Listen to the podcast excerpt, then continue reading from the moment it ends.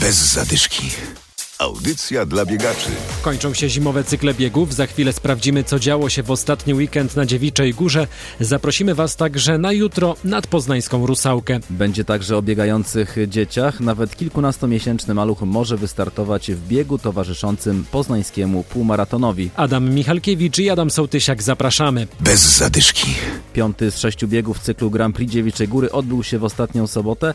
Pogoda była wiosenna. Na 5 kilometrów pierwszy na mecie pojawił się Grzegorz Michalak z czasem 19 minut 24 sekundy. Zaskakująco dobra pogoda, ciepło na trasie. Od rana troszeczkę padało, więc miejscami było błoto, ale dało się je ominąć i, i uzyskać fajny wynik. A na dyszkę zwyciężył Waldemar Kukuła z wynikiem 41 minut 19 sekund. Dziękuję bardzo, wrażenia bardzo dobre, jak zwykle na dziewiczej świetnie się biega, a dzisiaj dodatkowo pogoda, piękne słońce. Trochę obawiałem się tych opadów wczorajszych, wieczornych, nocnych, ale nie było za dużo błota, dwa takie troszkę bardziej śliskie miejsca, poza tym rewelacja. Za tydzień 9 marca ostatni bieg tej edycji. Obserwujcie uważnie nasze media społecznościowe. Jak przed każdym biegiem mamy dla Was pakiety. Bez zadyszki.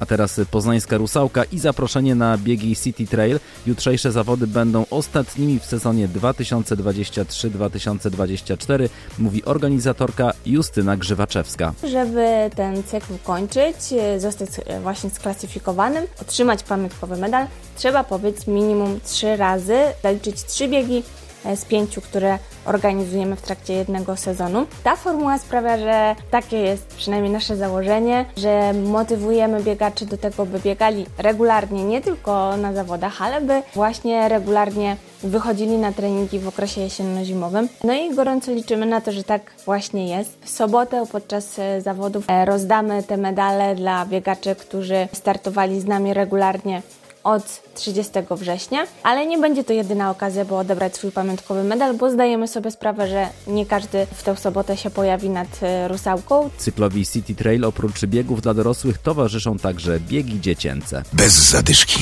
Najmłodsi mogą też wystartować w zawodach przy okazji kwietniowego półmaratonu w Poznaniu. Odbędą się 13 kwietnia, dzień przed półmaratonem, mówi rzecznik poznańskich ośrodków sportu i rekreacji Filip Borowiak. Finiszować ci najmłodsi zawodnicy będą dokładnie w tym samym miejscu, gdzie dzień później kończyć swoje zmagania będą dorośli półmaratończycy, a więc będzie cała ta otoczka miasteczka półmaratońskiego. Będą wielkie emocje, bo będzie duża grupa kibiców, pewnie w większości złożona z rodziców, ale także z sympatyków biegania. Będą medale bardzo podobne do tych, które zawisną na piersiach dorosłych półmaratończyków, więc myślę, że to jest bardzo fajna okazja do połknięcia tego sportowego bakcyla, sportowego biegowego bakcyla i na tym nam e, najbardziej zależy. Można zapisywać dzieci w wieku do 15 roku życia. Nie ma dolnej granicy. Najważniejsze jest to, żeby ci najmłodsi biegacze dali radę przebiec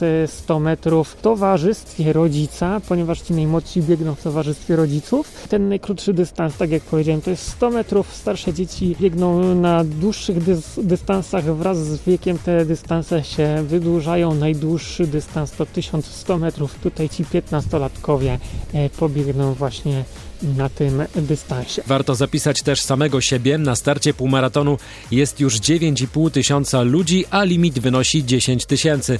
Warto też szybko zapisać swoje dzieci, bo zainteresowanie jest bardzo duże. Bez zadyszki. W niedzielę w Luboniu Rydzynie trzy strzałkowie biegi wilczym tropem, a w Krzywiniu pierwszy etap powstańczych biegów przełajowych. Bez zadyszki. Audycja dla biegaczy. Znajdź nas na Facebooku.